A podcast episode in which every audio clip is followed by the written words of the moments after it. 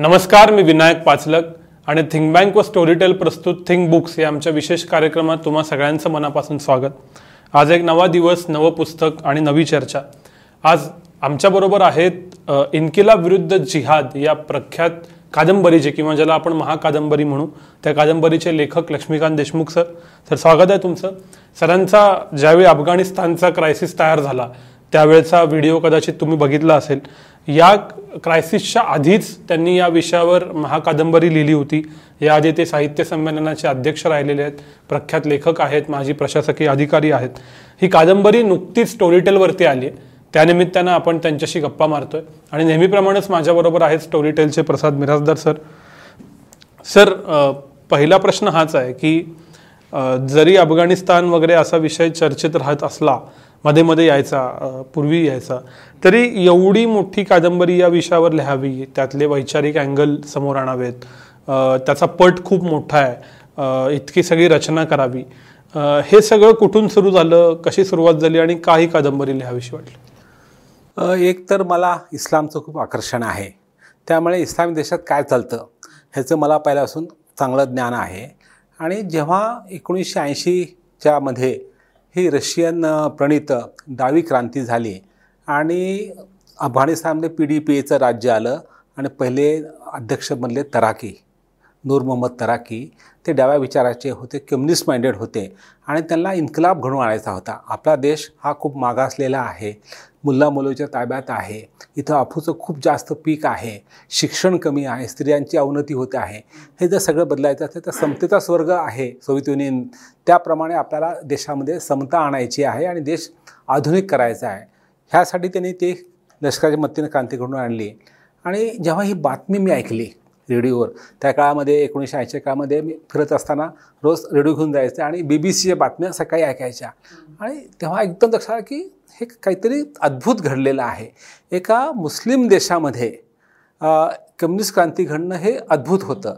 कारण मुस्लिम राष्ट्रासाठी atheist communist किंवा ॲथिस्ट सोव्हिएत युनियन हे एकदम नो असे होते. की त्यांना सहन होते कारण ब्लास्फेमी हे इस्लामला मुळीच मान्य नाही. आपण अनेक आज आधी पाहिलेले आज भारतात जे घडतं आहे शर्मा या इतर गोष्टी पाहिल्या असतील. त्यामुळे असं जी मानसिकता आहे आणि जे पुन्हा अफगाणिस्तान हा अधिक मागासलेला मुला मुलीच्या ताब्यात असलेला त्या ठिकाणी कम्युनिस्ट घडतेच कशी हा मला प्रश्न पडला. आणि मग म्हटलं की हे समथिंग इंटरेस्टिंग आहे आणि हा टकराव व्हायची शक्यता आहे. आणि पुढे दोन तीन वर्षामध्ये लक्षात आलं की हे होत चाललेलं आहे. त्या काळात मी वाचत होतो पाहत होतो. आणि मग डोक्यात विचार की हिच्यावर आपण काहीतरी लिहिलं पाहिजे. तर काय लिहिलं पाहिजे? तर मी बेसिकली कथाकार कादंबरीकार असल्यामुळे आपण कादंबरी सुचलेली आहे. आधी सुरुवातीला एक लव्ह स्टोरी सुचली होती. परंतु लक्षात आलं की मला जे सांगायचं आहे तर तो फार मोठा विस्तृत पट आहे. त्यामुळे एक नायिका एक नायिका असं न घेता संबंध देशाला नायक करायचं.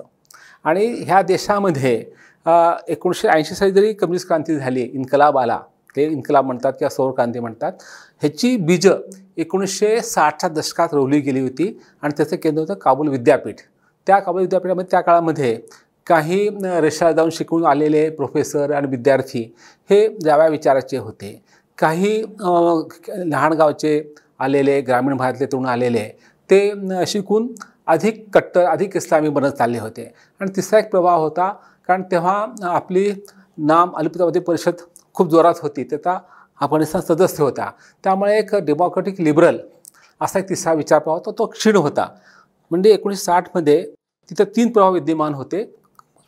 विद्यार्थ्यामध्ये एक म्हणजे डाव्या विचाराचं आकर्षण दुसरं इस्लामचं आकर्षण आणि तिसरं म्हणजे लिबरल लोकशाहीवादी विचारधारेचं. ह्यातून मग कशा पद्धतीनं एकोणीसशे ऐंशी साली हे डॉमिनेट झाले सत्यावर आले. इथून सुरुवात झाली. आणि मग पुढे जेव्हा तालिबान आलं एकोणीसशे शहाण्णव साली तेव्हा हा ह्यांची क्रांती विफल झाली इन्कलाब पराभूत झाला. आणि इस्लाम आधारित फॅनाटिझम मानणारे किंवा प्युरिटन स्वरूपाचे इस्लाम मानणारे तालिबान सत्तेवर आले. आणि त्यांचं राजवट ही किती प्रतिगामी होती स्त्रियांना बुरख्यात लोटणारी होती शिक्षण बंद करणारी होती. आणि एकंदरीत धार्मिक जुन्या काळचं वातावरण आलं पाहिजे. ही त्यांचा जो भाग होता मग त्यांनी बाब्याने मूर्त्या फोडल्या. हिंदू शिखा अत्याचार केले मंदिरं फोडले. गुरुद्वारा जा होता काबूलचा भगवानचा तो त्यांनी ध्वस्त केला. हे सर्व आल्यानंतर मग अमेरिकन ते उलथून लावली. हा कालखंड मी त्या कादंबरीत आणला होता. आणि ह्या कादंबरी मोठा कालखंड आहे. म्हणजे तुम्ही हो. एकोणीसशे ऐंशी. ते एकोणीसशे शहाण्णव किंवा त्याच्याही आधीपासून सुरुवात केली आहे. हो. ती कादंबरी वाचत असताना किंवा तर स्टोरी टेलवर ऐकत असताना असं लक्षात येतं की तुम्ही जणू काही अफगाणिस्तानमध्ये गेलेले आहात आणि तिथला अनुभव घेत आहात ती तो इतिहास तिथली परिस्थिती आणि हे सगळं समजतं आणि हा मुद्दा प्रकर्षाने जाणवतो की इन्कलाब असो किंवा जिहाद असो हे जर तुम्ही सोसायटीवर समाजावरती लादले गेले तर ते क स्वीकारले जातात विचार किंवा नाही. याबद्दलचं खूप छान मंथन तुमच्या या सगळ्या कादंबरीमधनं आलेलं आहे. हो. आणि तेही प्रेमकथा पण त्यात आहेत आणि हो. खूप इंटरेस्टिंग पद्धतीने तुम्ही घेतलंय. तर ही रचना करावी आणि त्याच्यासाठी तुम्हाला खूप रिसर्च करावा लागला असेल. हो. तो कसा केला? ह्याचं दोन प्रकार उत्तर देतं. एक म्हणजे ह्या कादंबरीची रचना ही थोडी वैशिष्ट्यपूर्ण आहे. कादंबरी म्हणजे आपण फिक्शन म्हणतो. पण इथं फॅक्ट्सला महत्त्व इतिहासाला महत्त्व आहे. करंट इतिहासाला. आजच्या काळातल्या. म्हणून ह्याला मी फॅक्शन म्हणतो. Facts plus fiction. म्हणजे काही सत्य घटना काही सत्य कॅरेक्टर्स हे जे सगळे राज्यकर्ते होते. आधी आपण सुरुवात जर केली तर आधी किंग जहीर शहा होता. मग त्याची राजवट गेल्यानंतर तिथं जनरल दाऊद खान सत्यारवाला तो लष्करी शिपाई गडी होता. आणि त्याला पाडून मग हे कम्युनिस्टचे चार नेते आले. आणि त्यानंतर मुजाहिदीन आले. म्हणजे मुल्ला मोहम्मद उमर आणि त्यांचे रब्बानीसारखे ते राष्ट्राध्यक्ष झाले. आणि हे मवाळ इस्लाम आहेत म्हणून त्यांच्या विरुद्ध प- उठाव केला आणि तालिबान हे कट- कट्टर राहिले आले. हे सर्व सत्य पात्र आहेत. त्यांच्या जीवनातल्या ज्या लौकिक घटना आहेत ज्या ज्यामुळे ह्या देशाचं भवित्य बदलत गेलं रक्तरंजित झालं संघर्ष सुरू झाला लोक सफर झाले. ते सगळं मला असल्यामुळे मग त्या लोकांचं जे ऑथेंटिक चरित्र आहे ते ह्यात आलेलं आहे. फिक्शन रूपानं म्हणजे ललित अंगानं त्यात काही पत्रकार परिषद आहेत काही तारखा दिल्या आहेत काही घटना दिलेल्या आहेत. परंतु हे फॅक्ट झालं परंतु मला संबंध देशाची कहाणी सांगायची असल्यामुळे मग मी सामान्य अफगाणी माणसं निर्माण केले कल्पनेनं पण ते प्रातिनिधिक आहेत. म्हणजे तिथला अनवर हा हा असं वाटतं की हे सत्य माणूस असलाच पाहिजे. इतकं आपण ते घेतलेलं आहे. आणि त्याचा जो प्रवास आहे की एक तरुण स्वप्नावर माणूस आहे पासपासून शिकतो रशियन क्रांतीने भारावून जातो आणि भारतात आल्यानंतर आपल्या देशात आल्यानंतर त्या ठिकाणी काम करू लागतो. आणि तो मग ह्या पी डी पी एमध्ये सामील होतो आणि मंत्री बनतो त्यांच्यावर काम करू लागतो. आणि तो जरी उदारमतवादी असला तरी कम्युनिस्टांची जी आहे की आपलं आयडियॉलॉजी ही आपल्याला थोपायची असेल तर आपण आयरन हँड वापरला पाहिजे. स्टॅलिन मेथडनं पोलादे वरवंटा वापरून लोकांचा विरोध चिडून काढला पाहिजे. परंतु त्या देशामध्ये हे शक्य झाले कारण त्या ठिकाणी लोक खूप धार्मिक होते. धार्मिक इस्लाम कट्टर होते. आणि त्यांना मुळात कम्युनिस्ट शब्दाची अर्जी असल्यामुळे तिने स्वीकारलं नाही. त्यांनी खूप सुधारणा नाही केल्या. त्यांनी जमीन सुधारणा केल्या महिलांचा बुरखा बंद केला शिक्षण सुरू केलं आधुनिक विज्ञानाचं शिक्षण द्यायला सुरू केलं. परंतु हे करत असताना त्यांनी ज्या पद्धतीनं आपलं दडपायचा प्रयत्न केला आपली आयडियॉलॉजी की आम्हाला दहा वर्षामध्ये संबंध देश बदलायचा आहे. हो. आणि आम्हाला तितका वेळ नाहीये. पद्धतीने त्याने. त्यामुळे तो एक भाग झाला. त्यामुळे ते हे अनवरचं पात्र रेखाटलेलं आहे. आणि त्याला अगदी विरुद्ध असा. करीमुल्ला केलेला आहे. तो एक धार्मिक नेता आहे. अल अझहर युनिव्हर्सिटी शिकून आलेला आहे. जी सर्वोच्च युनिव्हर्सिटी इस्लामची आहे. आणि तो ह्या सगळ्या ह्यांचा स्पिरिच्युअल गुरु आहे.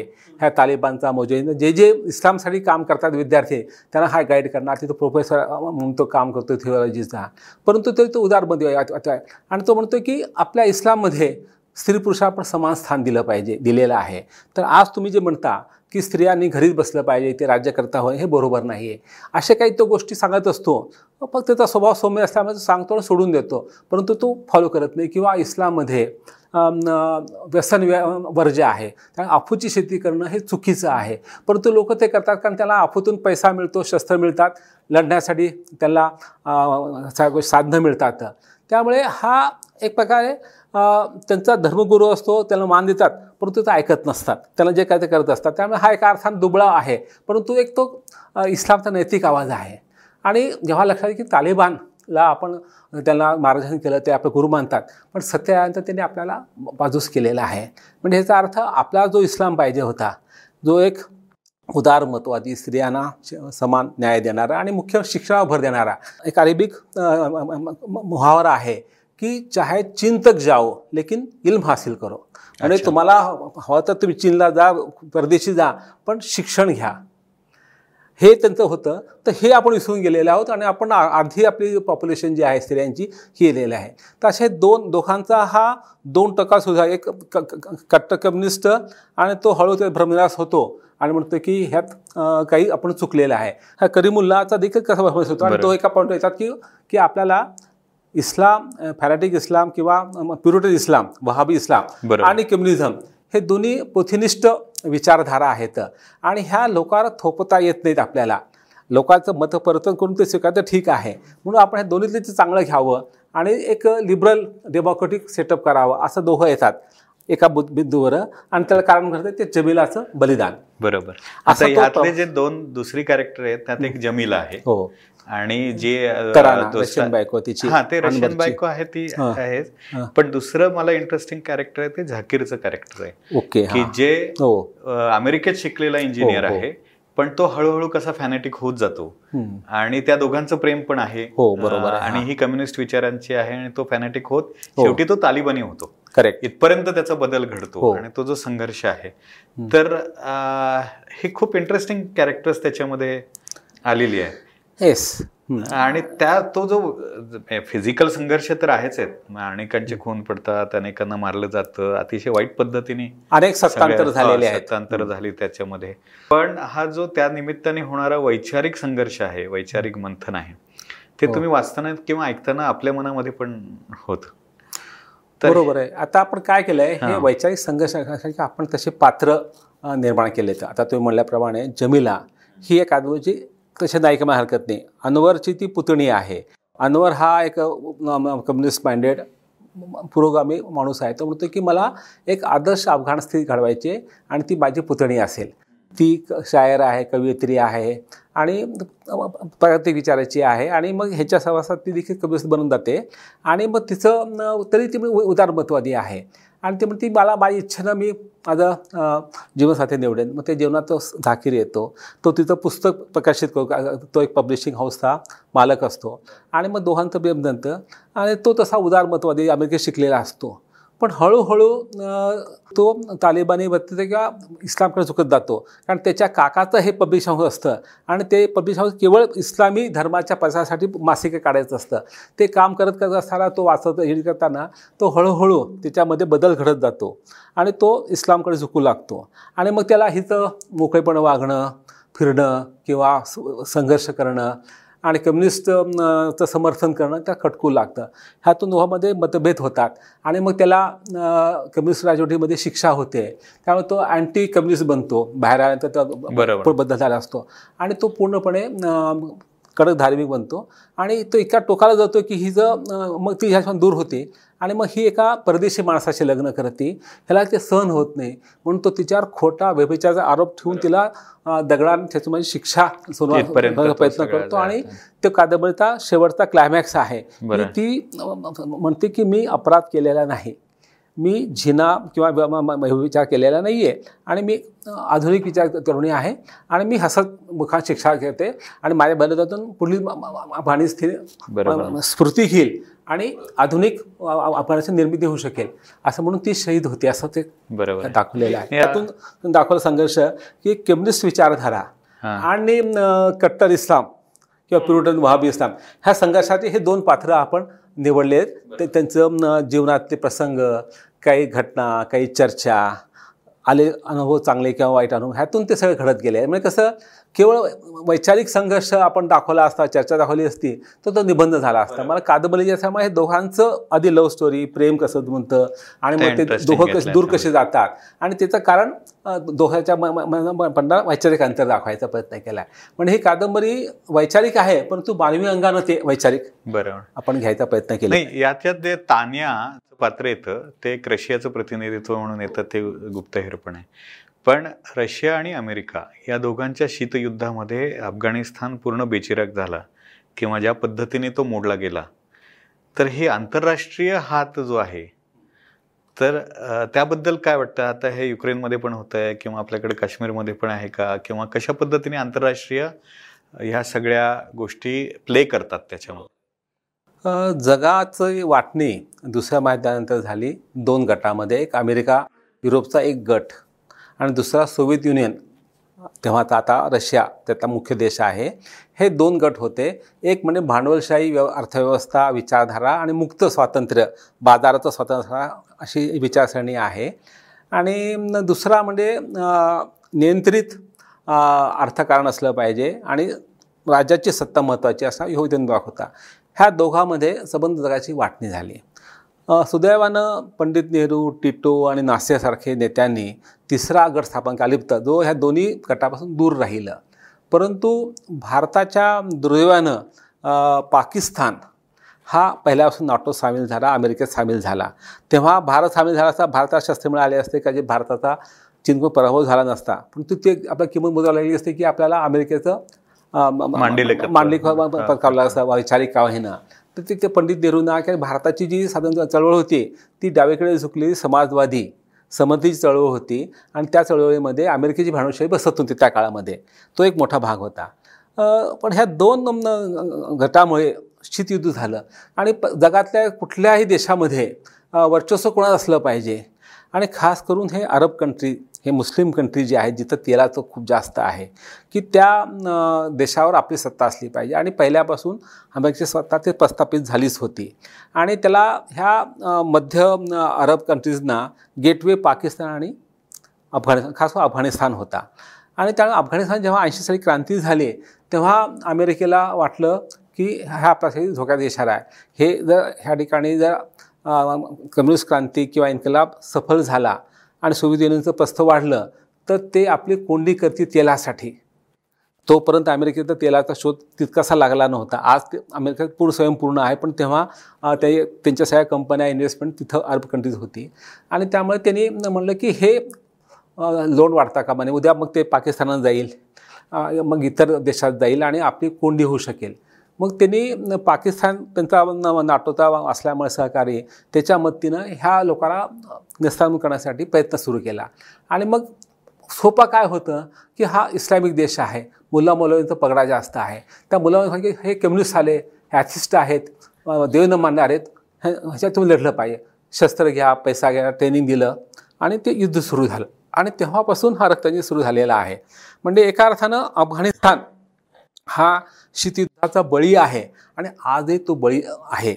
गेले आता विचार केला तर सोवियत युनियन एकोणीसशे ऐंशी ते एकोणीसशे ब्याण्णवपर्यंत बारा वर्ष त्यांनी आपलं सैन्य पैसा सगळा ओतला आणि ह्यांचा सपोर्ट केला. म्हणजे रशियाने अतिक्रमण केलं का? तर माझ्या मते नाही. त्या ठिकाणी तिथल्या लोकांनी उठाव केला लष्करी मदतीनं. आणि मग त्यांना मदत पडली त्याला वाटलं की आपल्याला विरुद्ध हे मुलं उठून बसल्या त्याला आम्ही मदत करते. मग तुम्ही आम्हाला मदत केली पाहिजे. आम्ही तुमचे समविचारी पक्ष आहोत. म्हणून त्यांनी पैसा शस्त्र आणि सैन्य पाठवलं. हा भाग झाला. आणि पण ब्याण्णव साली लक्षात आलं की बा हे हे काही स्थिर होऊ शकत नाहीत. आणि आपल्या पैसा वाया चाललेला आहे आणि आपल्या ते परवडणार नाही युद्ध. म्हणून ते माघारी गेले. आणि एका वर्षात नंतर ते ताबडतोब झालं. ते पंधरा झाला तेव्हा ह्यांना असं वाटत तालिबानला की आम्ही दुसऱ्यांदा महायक महायक सत्तेला हरवलं. पहिल्यांदा एकोणीसशे एकोणीस साली ब्रिटिशाविरुद्ध लढून ते स्वतंत्र झाले होते. तेव्हा एकोणीसशे एकोणीस साली पूर्ण जगामध्ये ब्रिटिशांची सत्ता होती. आणि तेव्हा त्यांच्यावर राजा म्हणून निर्णायक युद्ध जिंकलं होतं आणि स्वतंत्र झाले होते. हे पहिलं त्यांनी जगाला हरवलं पहिल्या महासत्तेला दुसरी महासुद्धा हरली.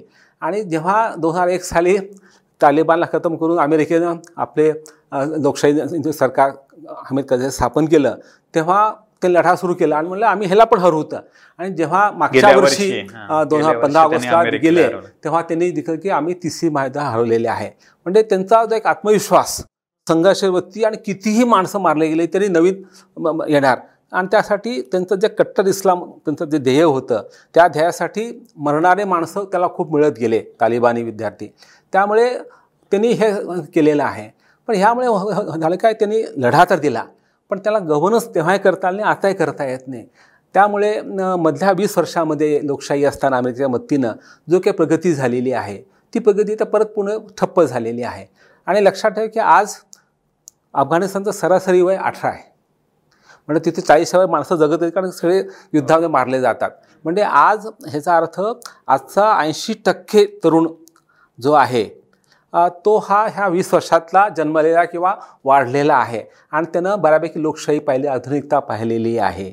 आणि त्यामुळे हा तरुण तालिबानचं हे जे प्रतिगामी सरकार आहे मागास सरकार आहे किती काळ सहन करेल हा मला प्रश्न आहे. हा उद्या नक्की उठाव करेल असं मला वाटतं. आणि एक नवा इन्कलाब पुन्हा येऊ शकेल असं माझं आजचं प्रेडिक्शन आहे. सर तुम्ही उल्लेख केला तशा तीन महासत्ता. या तीन महासत्तांना धार्मिक प्रेरणा किंवा त्याचं जे काही रूप तयार केलं हे हरवू शकते इतपत ताकद कुठून येते? ना त्यांच्याकडे खूप संपत्ती आहे ना खूप असे बाबा मोठा प्रदेश आहे. फक्त धार्मिक प्रेरणा किंवा त्याचं जे काही मॅनिफेस्टेशन किंवा प्रपोगंडा असेल हा एवढ्या महासत्तांना सातत्यानं हरवू शकतो का? याचं रूट कॉज काय? ते तर सांगतो तुम्हाला. एकतर हा देश हा टोळी टोळ्यांचा देश आहे ट्राईबचा देश आहे.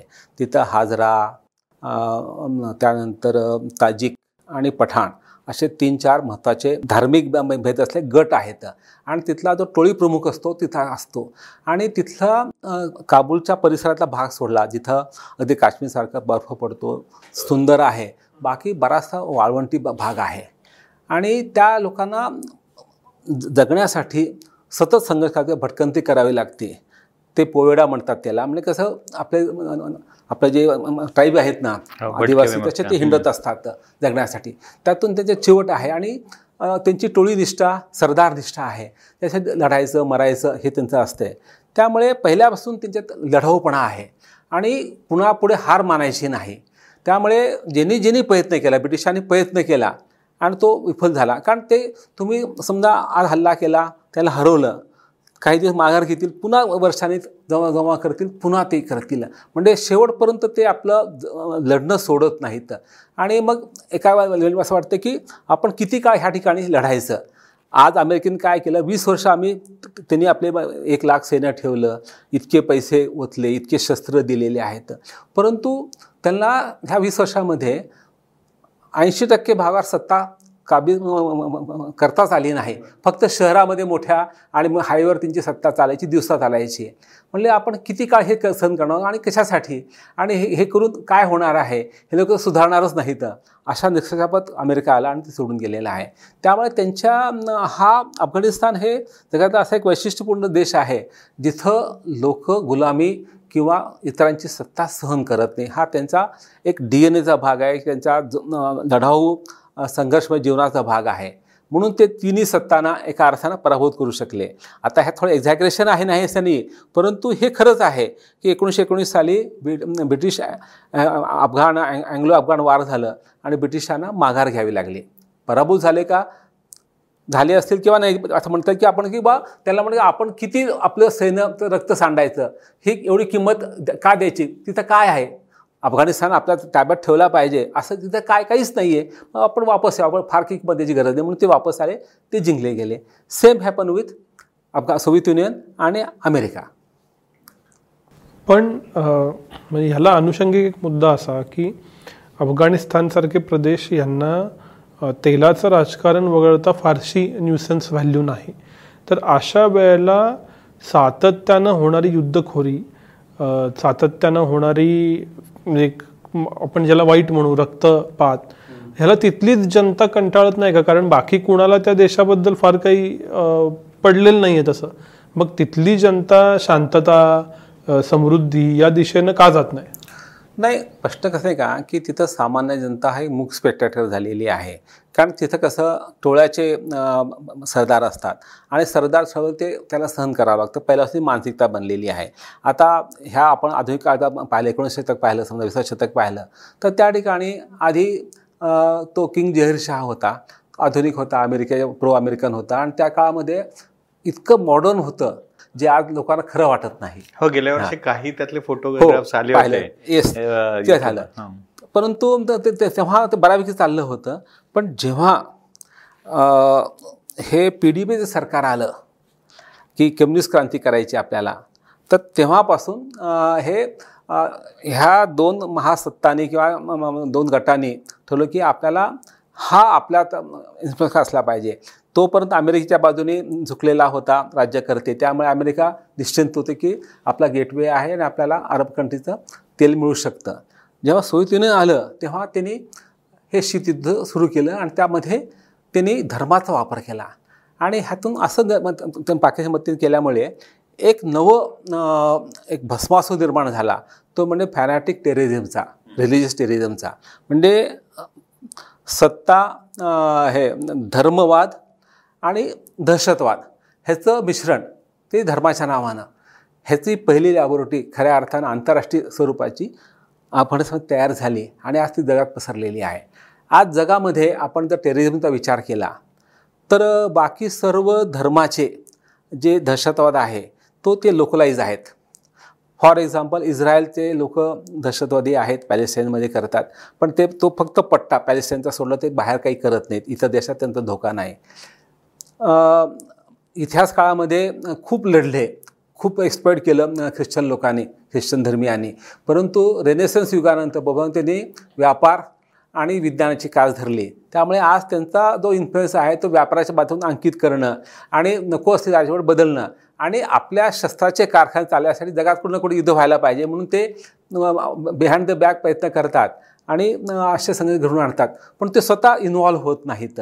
त्यामुळे त्यांचं असं त्या अर्थानं टेररिझम त्यांचा देखील नाही आहे तर तिसरा आहे तो ह्या ऐंशी साली अफगाणिस्तान निर्माण झाला त्यातून तालिबान आलं.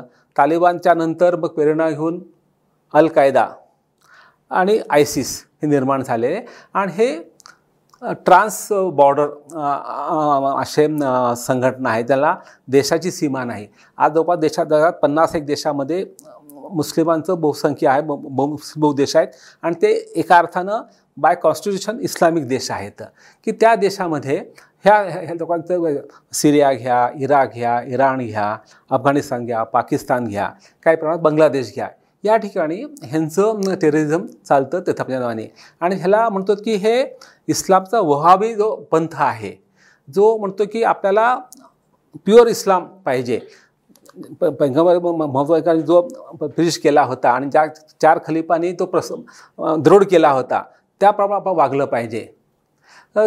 आणि त्याला खूप समर्थन मिळतं अनेक ठिकाणी. त्याला अनेक मुला मुलं अभ्यास करून सांगते की हे असंच व्हायला पाहिजे. आणि इस्लाम धर्म हा त्या माणसाचं पूर्ण जीवन वापरणारा आहे. आपला हिंदू धर्म किंवा ख्रिश्चन धर्म हा वैयक्तिक धर्म आहे. आपण घरी पाळतो बाहेर आणत नाही धर्म सहसा. आता अलीकडे भारतात जे आहे ते ते सोडून जातं अपवाद आहे पण भारताची मूळ प्रकृती तशी नाही हिंदू धर्माची.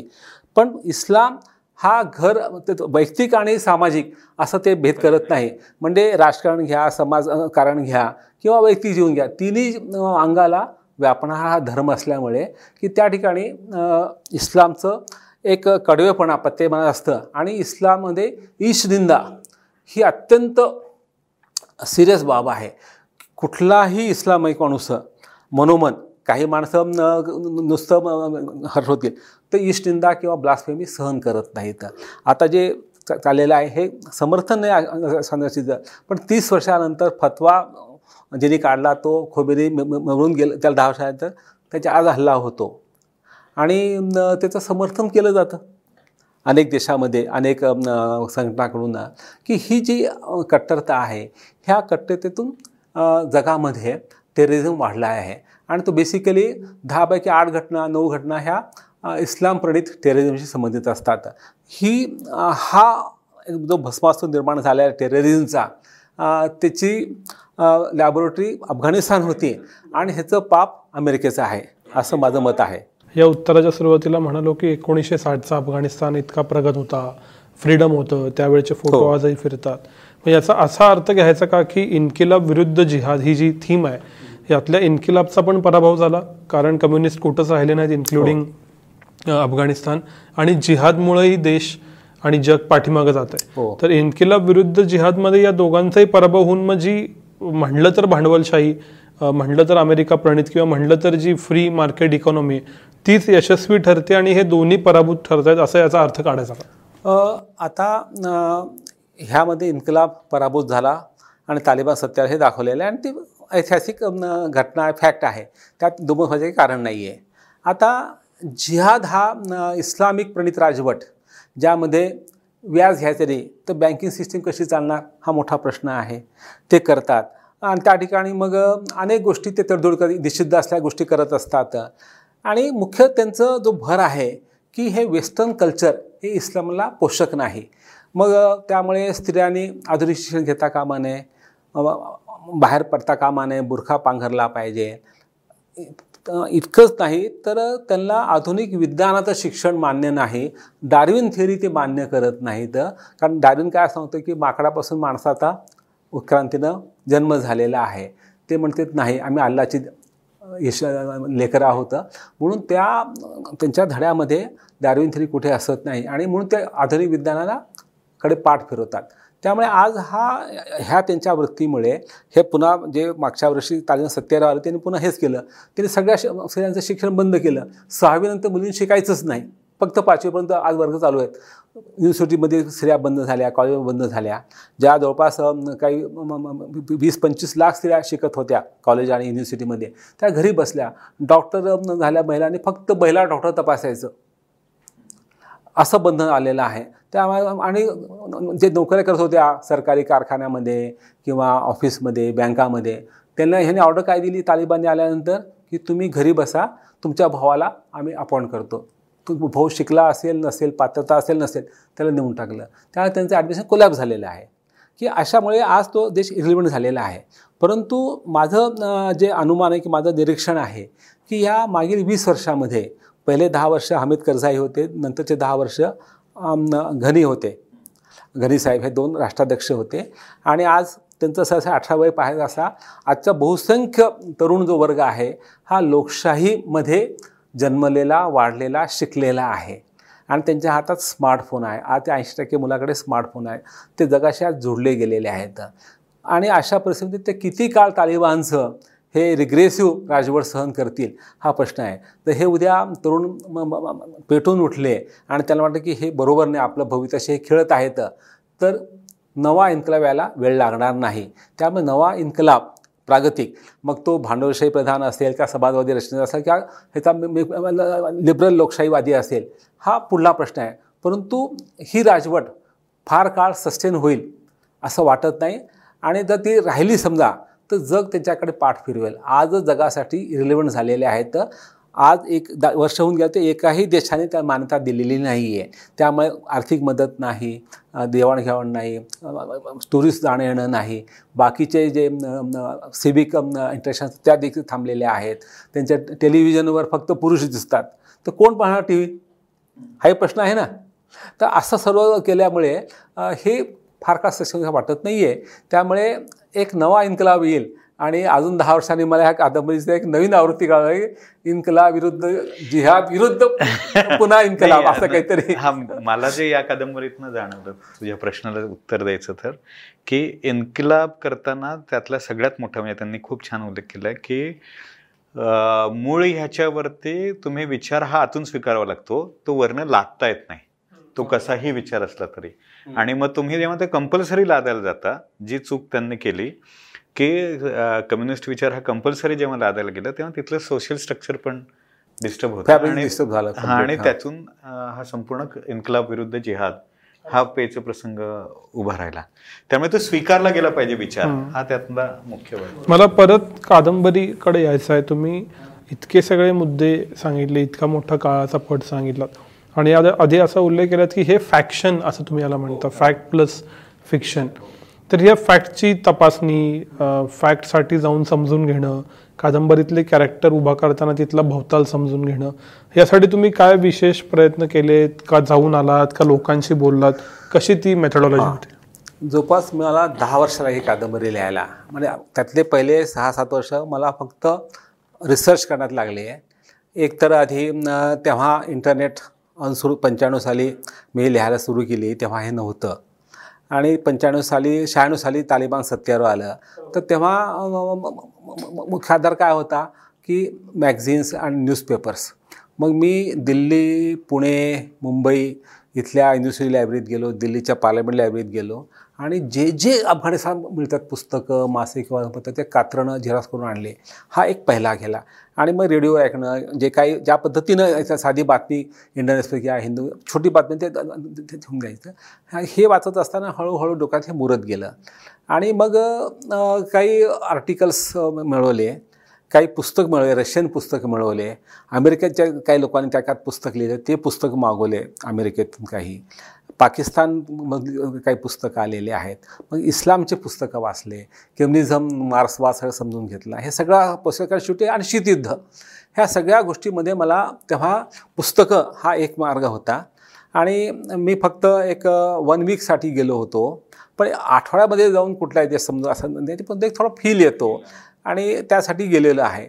बेसिकली मी ज्यांनी ज्यांनी ह्याच्यावर लिहिलं फिक्शन म्हणा नॉन फिक्शन म्हणा हे सगळे पुस्तकं मी वाचले अधाशासारखे आणि ते अंगात मोरून घेतले. आणि म्हणतात ना शेवटी कलावंत कसा असतो? जे न देखे रवी ते देखे कवी. तसं आपल्याला करता येतं. अनेक लोकांनी भारतामध्ये येऊन न येता भारतावर कादंबऱ्या लिहिलेल्या किंवा परदेशी पण लिहिलेल्या आहेत.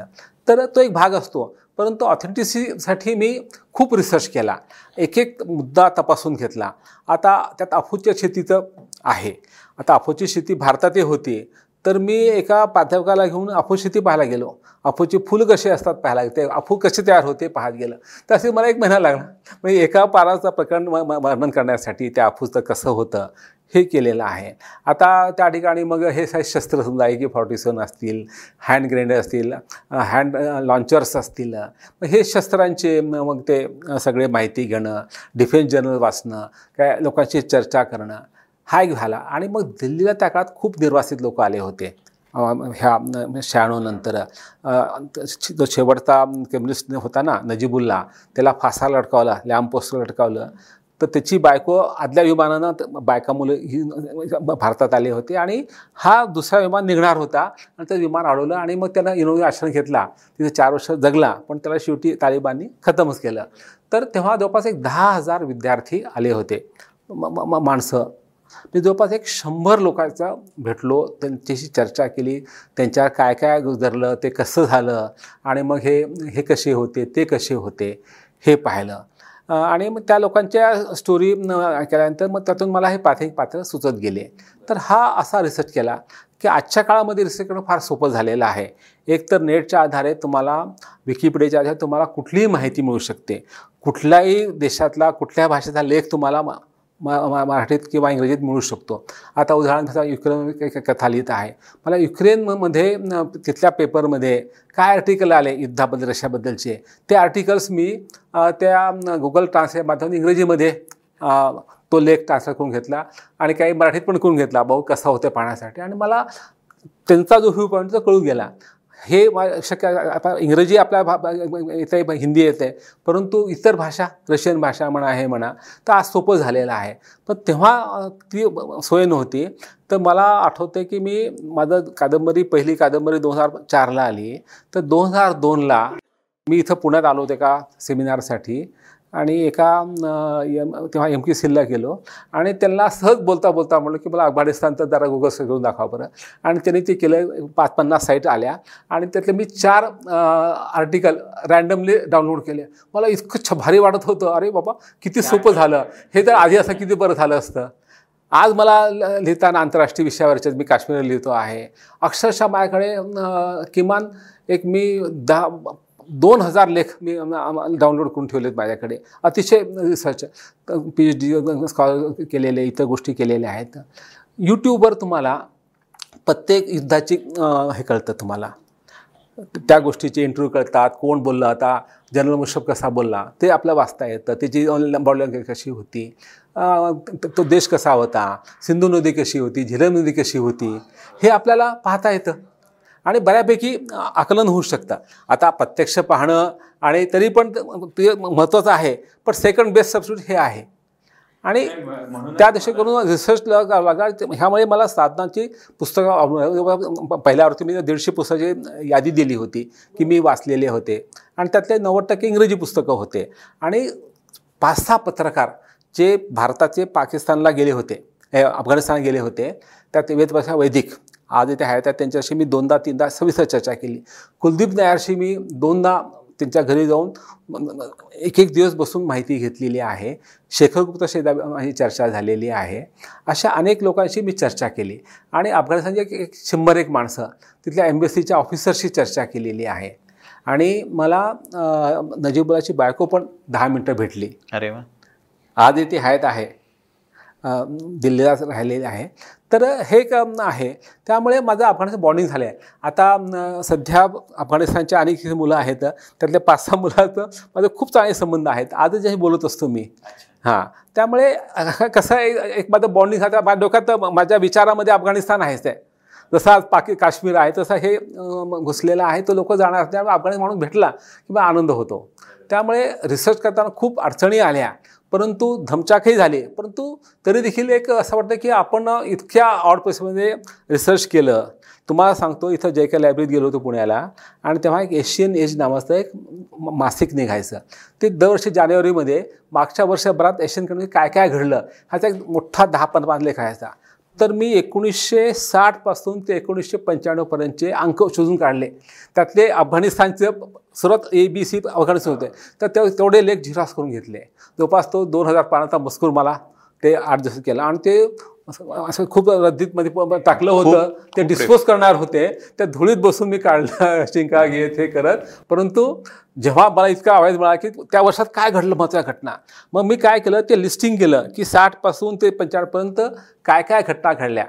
आणि मग त्या घटनाच्या एक संगती लावून मला जे द्वंद्व म्हणायचं होतं इन्का विरुद्ध जिहाद ह्या द्वंद्वाभोवती त्याची मांडणी केली.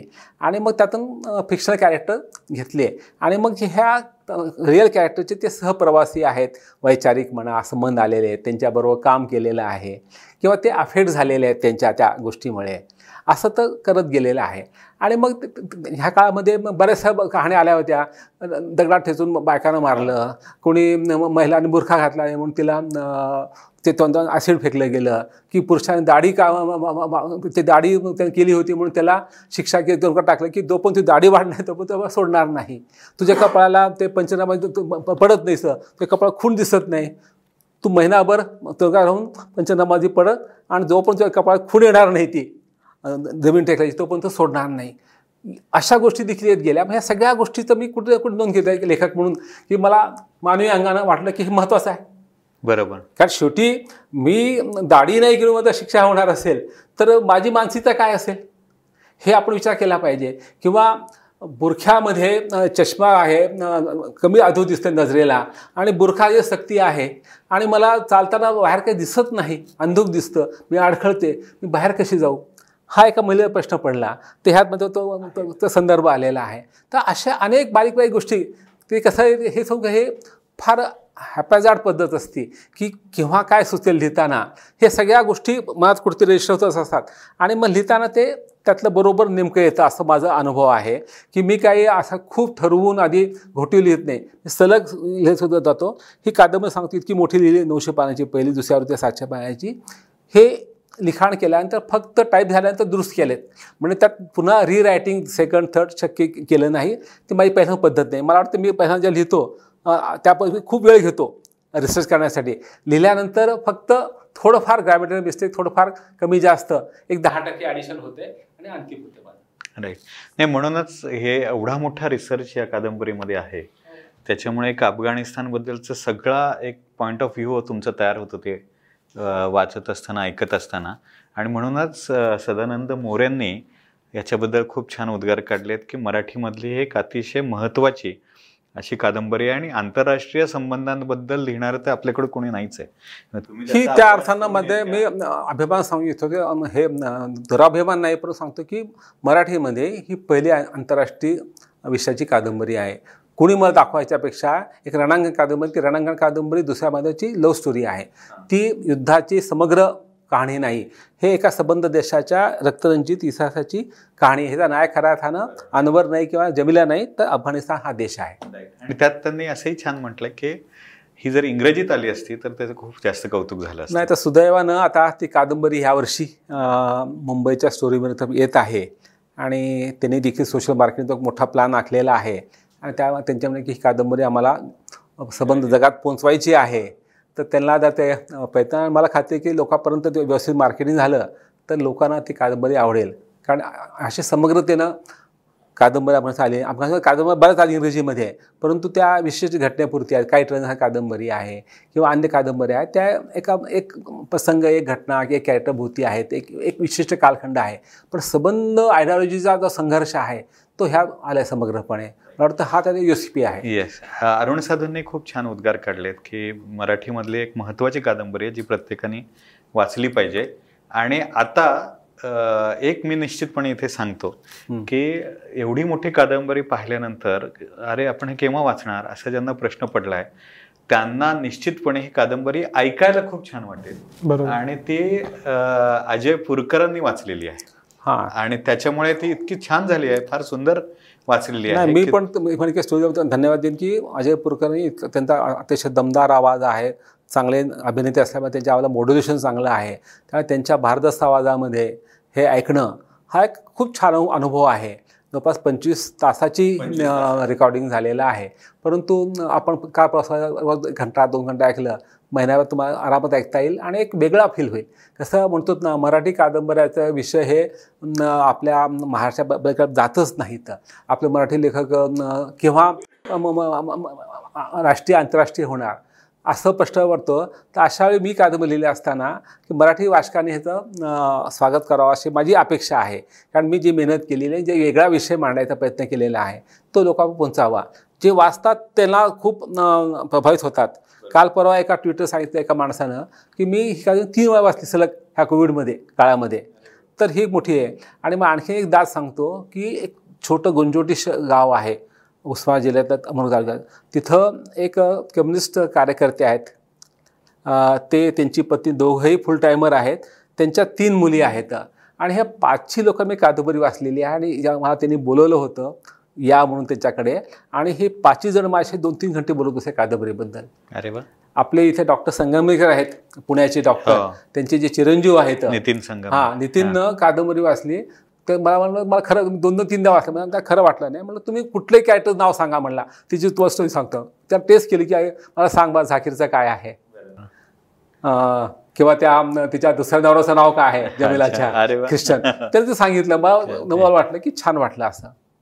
परंतु मला थोडंसं वाटतं की आपल्या मराठी समीक्षा घ्यायची तितकी दखल जितकी घ्यायला पाहिजे घेतली काही लोकांनी परंतु अजूनही ती घेतली नाही कारण आपली समीक्षा देखील ही आंतरराष्ट्रीय झालेली आपल्याला अधिक ग्रामीण साहित्याने आपण अडकून पडलेले आहोत असं वाटतं मला. मुलाखतीच्या शेवटी येताना तर कादंबरी इंग्लिशमध्ये येते स्टोरी टेलवर येते त्यामुळे ती लोकांपर्यंत पोहोचत राहीलच.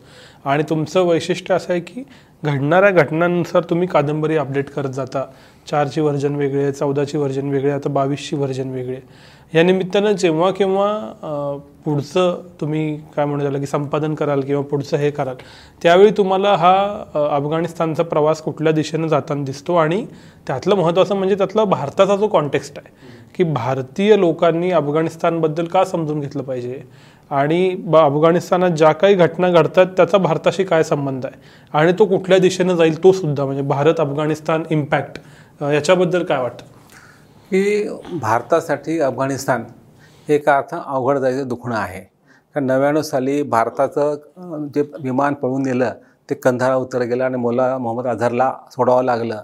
आणि ती फार मोठी नामुष्की होती आणि त्यामध्ये पाकिस्तानबरोबर तालिबानचा फार मोठा रोल होता ही पहिली जखम दुसरं भारताचं अगदी पुराणकाळ संबंध आहे आजचं कंधार हे गांधार देश गांधारीचा देश म्हणून आपल्या भारतासाठी महत्त्वाचा आहे आणि तिसरं म्हणजे तिथल्या ज्या बामियांच्या बुद्धमूर्त्या होत्या जे वळ त्याला त्या विध्वंस झाल्या ह्या तीन गोष्टीमुळे आणि मुख्य म्हणजे अल कायदा आयसिसचं त्या ठिकाणी खूप प्रभाव आहे. आणि भारताला हा मोठा धोका आहे ह्या फॅनाटिक इस्लामिक टेररिझमचा की ह्या कट्टर इस्लामासाठी अमेरिका इस्रायल आणि भारत हे तीन शत्रू मानले जातात. आणि ह्या तीन देशासाठी आणि भारतामध्ये एक वीस टक्के मुस्लिम लोकसंख्या असल्यामुळे आणि सध्याच्या धार्मिक ध्रुवीकरणाच्या राजकारणामुळे मुस्लिम लोक काही प्रमाणात मार्जिनाइज होत चाललेले आहेत. आणि ह्यातला काही जरी टक्केवर जर टेररिझमकडे वळला तर भारतासाठी खूप मोठी समस्या होणार आहे. म्हणून आपल्याकडे इंटरनली आपल्याला मुस्लिम लोकांशी बंधुत्वानं वागलं पाहिजे. लिव्ह अँड लेट लिव्ह म्हणजे आपली मूळची संस्कृती वा- केली पाहिजे. हा एक भाग आहे. आणि अफगाणिस्तानशी आणि अरब कंट्रीशी आपले संबंध खूप चांगले असले पाहिजेत. आणि हे करत असताना भारतामध्ये लोकशाही असून देखील आपण मुस्लिमांवर अन्याय करतो. असं होता कामा नये हे आहे. आणि हे का केलं पाहिजे की आयसिसचा आजही भारतामध्ये फारसा प्रभाव नाही. अल कायदा प्रभाव फारसा नाही आहे एक काश्मीरचा भाग सोडला तर. तर हा भविष्यात होऊ शकतो. हा धोका आपल्याला नजर अडकून चालणार नाही आहे म्हणून पाकिस्तान अफगाणिस्तानचा आपण अभ्यास केला पाहिजे. आणि दुसरं म्हणजे आपण गेल्या वीस वर्षामध्ये अफगाणिस्तानमध्ये जे विकासाची कामं केलेली आहेत. त्याची आता जाणीव त्यांना झालेली आहे. आज जगात त्याला कोणीही धान्य देत नसताना मागच्या वर्षामध्ये आपण त्यांना पन्नास हजार टन गहू दिला. परवा मेडिसिनचं एक मोठं विमान गेलेलं आहे. आणि तिथली पार्लमेंट देखील आपण बांधलेली आहे. संसद देखील आपण बांधलेली आहे. तिथले तिथलं जे साधं मोठं हॉस्पिटल आहे इंदिरा गांधी नावाचं ते आपण बांधलेलं आहे. म्हणजे आपण त्यांच्या शिक्षणासाठी आरोग्यासाठी त्यांच्या रस्त्यांसाठी आपण खूप काम केलेलं आहे. विकासाचं काम केलं आहे आणि कुठेही त्यांच्याशी आपण हे राजकारणात ढळाळ केली त्या त्या लोकांना भारताबद्दल ममत्व आहे. हे आपण पुढे नेलं पाहिजे.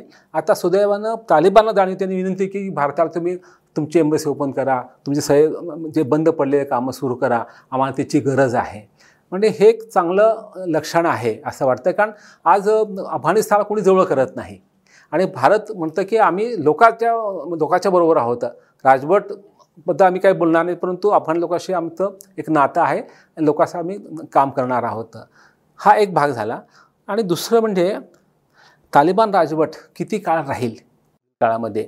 ह्याबद्दल मी साशंक आहे. म्हटल्याप्रमाणे वीस वर्ष लोकशाही आल्यानंतर आणि बहुसंख्य लोक लोकशाही जन्मले असल्यानंतर ते की आणि ते आधी जगाशी इंटरनेट माध्यमातून जोडले गेल्या असताना किती काळ ते ही अ, राजवट सहन करतील हा प्रश्न आहे. ते जेव्हा पेटून उठतील तेव्हा तालिबान राहणार नाही. एक नवा इन्कलाब येईल आणि तो इन्कलाब आला आणि एक चांगली लोकशाहीवादी उदारमध्ये स्थापन झाली ती भारताच्या हिताची आहे. आणि स्टेबल अफगाणिस्तान आणि भारताशी मैत्री त्यांची असेल तर पाकिस्तानमध्ये देखील त्याचा एक चांगला पॉझिटिव्ह प्रभाव पडू शकेल. जे भारतासाठी खूप गरजेचं आहे. कारण अफगाणिस्तान पाकिस्तान हे दोन्ही फेल देश होणं आणि दोन देशांचे कट्टरतावाद वाढणं हे भारतासाठी फार जास्त धोक्याचं आहे. हे दोन देश स्टेबल व्हायलाच पाहिजेत. आणि त्यामध्ये अफगाणिस्तान ची शक्यता जास्त आहे. कारण तिथं अण्वस्त्र नाहीत तिथं सुसज्ज सैन्य नाही आहे त्यामुळे तिथं लवकर होऊ शकेल आणि त्याला भारताची गरज आहे. आणि भारत त्यांना रिस्पॉन्ड करत आहे. तसं आपण डायरेक्ट भारतात आणि त्यांचा काही हे नाही आहे वैर नाही आहे कन्फंटेशन नाही आहे तो एक आपण फक्त कंधारचं ते प्रकरण सोडलं विमानाचं तर. त्यामुळे भारताची मैत्री होऊ शकते. आणि ही मैत्री वाढली तर पाकिस्तान आपण चेक करू शकतो. आणि भारतासाठी ते एक स्टॅबिलिटी किंवा फॉर सिक्युरिटीसाठी भारताचे खूप महत्त्वाची गोष्ट आहे म्हणून आपण अभ्यासाचा अभ्यास केला पाहिजे. एक लर्निंग मला तुमच्याकडनं हवं आहे की या सगळं वाचत असताना या दोन्ही महासत्ता रशिया आणि अमेरिका ह्या कसा रोल प्ले करतात ह्याचं रिअलायझेशन होतं. हो. खूप मोठ्या प्रमाणात. तर हे चित्र बदलतंय का आता? महासत्तांचा जो खेळ आहे की भारत महासत्ता बनतोय चीन बनतंय रशिया आणि अमेरिका आता हळूहळू डाऊन होत आहेत. तर हे सगळं चित्र कसं बदलतंय असं वाटतंय तुम्हाला? हो आता अं, कसं आहे नवं शीतयुद्ध सुरू झालेलं आहे अमेरिका आणि चीनमध्ये. आता रशिया थोडं मागे पडलेला आहे. आणि रशिया त्यामुळे रशियानं आम्ही चीनची युती केलेली आहे. दोघांच्यात आम्ही मिळून आपल्याला वर्ल्ड ऑर्डर बदलायची असं त्यांचं स्वप्न दिसतं आहे. आणि हे दोन एकत्र येणं कारण अमेरिका चीन ही आर्थिक सत्ता आहे सामरिक सत्ता आहे. आणि रशिया जरी आर्थिक सत्ता नसते ती सामरिक सत्ता आहे. हे दोघं एकत्र आले तर युरोप आणि अमेरिकेला ते खूप चांगल्या पद्धतीने टक्कर देऊ शकतात. त्या नवं शीतयुद्ध ऑलरेडी सुरू झालेलं आहे. ह्याचं एक कारण म्हणजे की चीनला वाटतं की आता आपलं स आपली वेळ आलेली आहे. आणि नाव we can exert our influence आणि आपल्या टर्मवर जगानं वागलं पाहिजे. का अशामध्ये आपलं पर्चेस राहिलं पाहिजे. इव्हन भारतात देखील आपल्या टर्मवर व्यवहार केला पाहिजे. म्हणजे थोडक्यात ते आपलं वर्चस्व मान्य केलं पाहिजे. भारत मान्य करू शकत नाही करणार नाही. जपान करू शकत नाही करणार नाही. त्यामुळे हे संघर्ष वाढणार आहे. आणि त्यामुळे आणि अमेरिकेचं जाणीव आहे की आपल्याला चीनला रोखायचं असेल तर आपल्याला भारताची मदत घेणं आवश्यक आहे. कारण भारत चीनची प्रत्यक्ष मुकाबला युद्धाचा प्रसंग आला तर तैवान करू शकणार नाही जपान करू शक फक्त भारत करू शकेल. ही त्याला जाणीव झाली. आहे त्यामुळे क्वॅडचं आपण निर्मिती केलेली आहे. आय टू यू टू म्हणजे अमेरिका आणि सौदी अरेबिया अरब इमराती आणि भारत आणि इस्रायल. असा आपण तो एक नवा केलेला आहे. असे अनेक गट तयार झाले. इंडो पेसिफिकमध्ये आपल्याला तो पूर्णपणे मुक्त पाहिजे व्यापारासाठी. ह्यासाठी प्रयत्न चाललेला आहे आणि ह्यासाठी भारताची त्याला गरज जास्त आहे. आणि भारत अमेरिकेत जास्त झुकू नये म्हणून चीनला देखील लिमिटनंतर भारताला प्रेशराईज करता येणार नाही.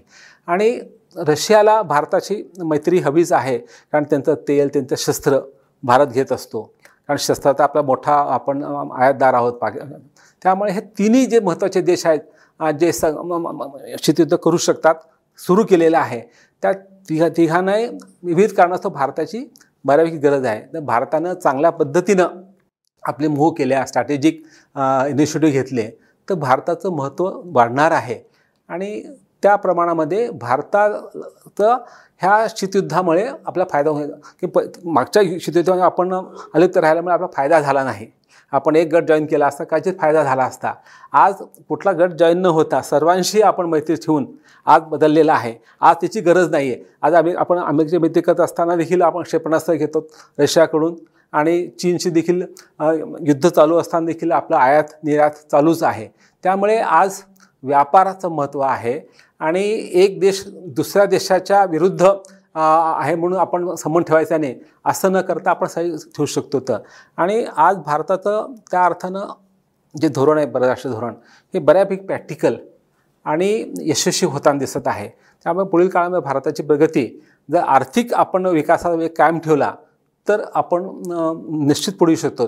पण आर्थिक विकास जर फारसा झाला नाही तर बाकीचं महत्त्व वाढून देखील भारताला त्या अर्थानं सुपर पॉवर किंवा विकसित देश म्हणता येणार नाही. सर तुमचे खूप खूप आभार. एकाच वेळी पुस्तक अफगाणिस्तान इतिहास आणि त्यामुळं परराष्ट्र संबंधांचा अभ्यास आणि विवेचन अशी सर्वार्थानं थ्री सिक्स्टी डिग्री चर्चा करता आली.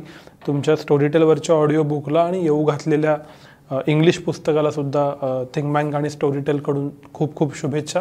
आजच्यासाठी इथंच थांबूया. धन्यवाद. नमस्कार.